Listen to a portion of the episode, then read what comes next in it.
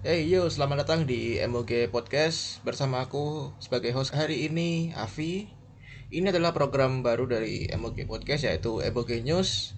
Di sini aku akan membawakan berita dari dunia gaming dalam kurun waktu 3 sampai 7 hari ke belakang. Nah, tanpa berlama-lama lagi, langsung kita masuk ke beritanya.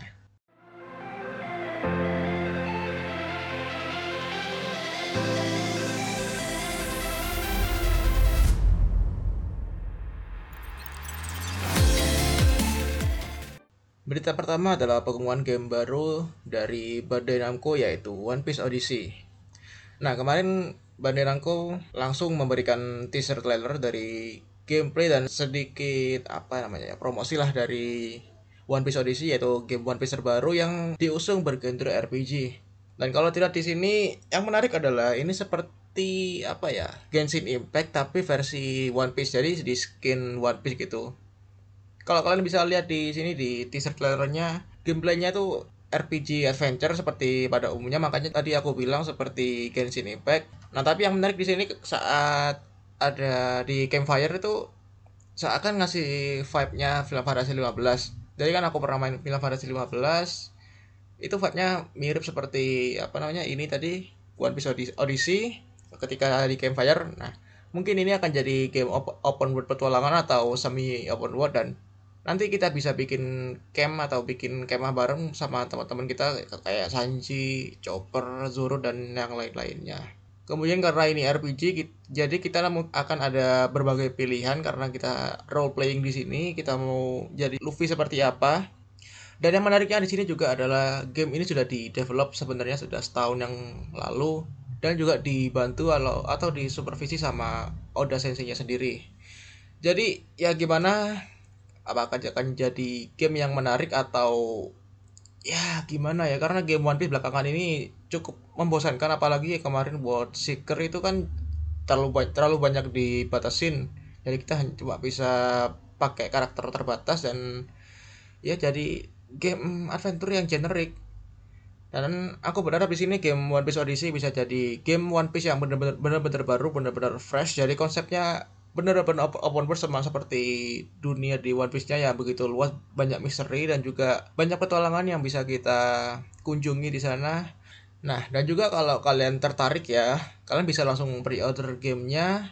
Itu all platform jadi ada di PS5, PS4, Xbox One, Xbox One Series dan lain-lain dan juga ada di PC kalian bisa langsung kunjungi websitenya Bandai Namco di One Piece Odyssey ketika cari Google dan kalau kalian benar-benar fans dari One Piece, kayaknya kalian harus pre-order gamenya. Oke, okay, next kita langsung masuk ke berita yang baru saja kemarin benar-benar panas yaitu soal rumor dari Project Spartacus milik Sony, milik Sony PlayStation yang digadang-gadang akan menjadi apa ya penerus dari PlayStation Plus dan pesaing langsung dari Xbox Game Pass. Nah, akhirnya di sini Sony mengumumkan bahwa mereka akan menghadirkan Spartacus ini di bulan Juni dan ini akan terbagi ke dalam tiga tier. Kalau sebelumnya di apa namanya di leaks dan juga di prediksi orang-orang sekitar mereka bilang akan ada empat jenis apa ya ada empat jenis pricing.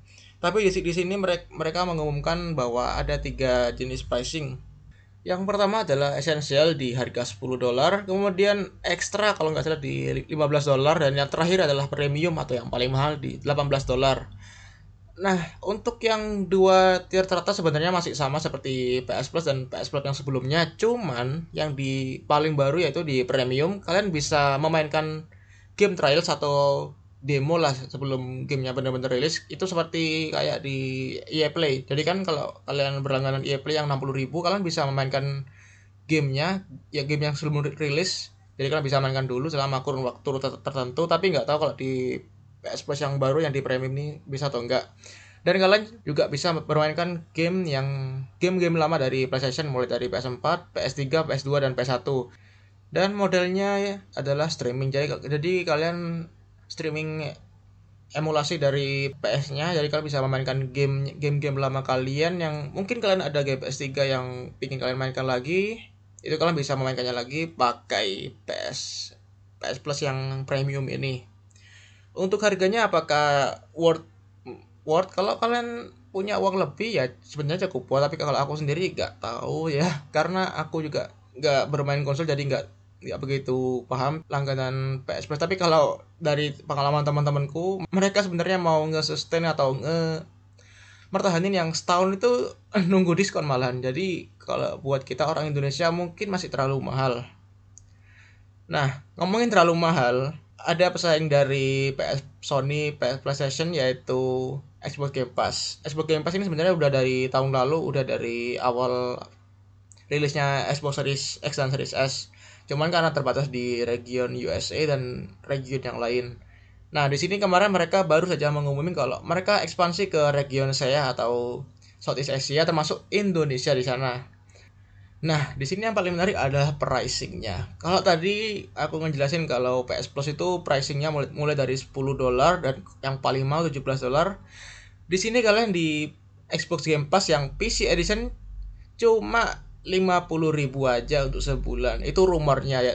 Masih belum ada pricing resminya karena masih apa ya masih awalan. Ini juga awalannya bener-bener worth it. Cuma 1500 perak.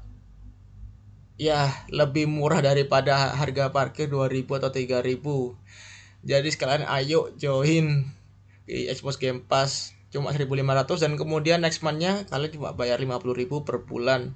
Ini sebenarnya 50000 harga harga konversi dari Malaysia dari ringgit Malaysia. Jadi belum ada harga resmi di Indonesia tapi kemungkinan harganya 50.000 per bulan. Nah kalau menurut aku sendiri lebih baik lang langganan Xbox Game Pass karena lebih murah. Tapi sayangnya nggak selengkap fiturnya yang ada di PS Plus. Tapi kalau kalian mau pengen fitur lengkap ya langganan yang Xbox Game Pass Ultimate itu harganya kalau nggak salah 15 dolar kalau nggak salah itu. Oh iya 15 dolar. Untuk yang Xbox Ultimate jadi kalian bisa streaming game juga game Xbox tentunya yaitu Xbox Series S dan Xbox 360 yang di seri sebelumnya. Cuma tergantung dari kalian sih.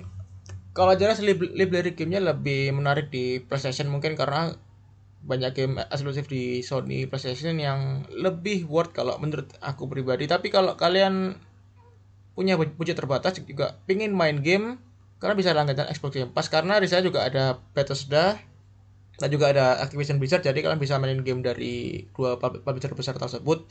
Hanya cuma 50.000 per bulan dengan awalan 1.500 saja untuk versi trialnya. Nah oke okay, untuk beritanya pada hari ini itu aja. Aku hanya bawain tiga berita aja karena ini juga baru rekaman untuk ke depannya mungkin akan membawakan 4 atau 5 berita. Saat ini masih versi trial lah ya masih bawain tiga berita. Tapi aku harap kalian bisa dapetin quick news quick update dari MOG podcast. Oke dari aku mungkin itu aja itu aja.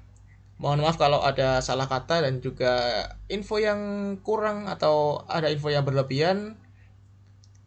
Terima kasih sekali lagi. See you guys next time